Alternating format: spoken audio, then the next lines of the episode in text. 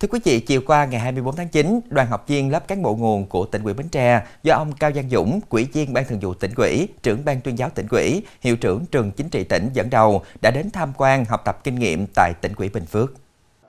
Tại buổi làm việc, đại diện lãnh đạo các sở ngành của tỉnh Bình Phước đã trao đổi, thảo luận và chia sẻ với đoàn học viên Bến Tre về vai trò của cấp quỹ chính quyền trong định hướng phát triển bền vững, phát triển kinh tế xanh, thân thiện với môi trường ở Bình Phước, kinh nghiệm vận động thành lập các tổ chức đảng, đoàn thể và phát triển đảng viên, đoàn viên, hội viên trong các doanh nghiệp ngoài nhà nước, giải pháp về lợi thế phát huy nguồn lực xây dựng xã, quyện nông thôn mới. Theo kế hoạch, hôm nay ngày 25 tháng 9, đoàn học viên của tỉnh ủy Bến Tre sẽ đi thực tế học tập kinh nghiệm ở huyện Đồng Phú, tỉnh Bình Phước.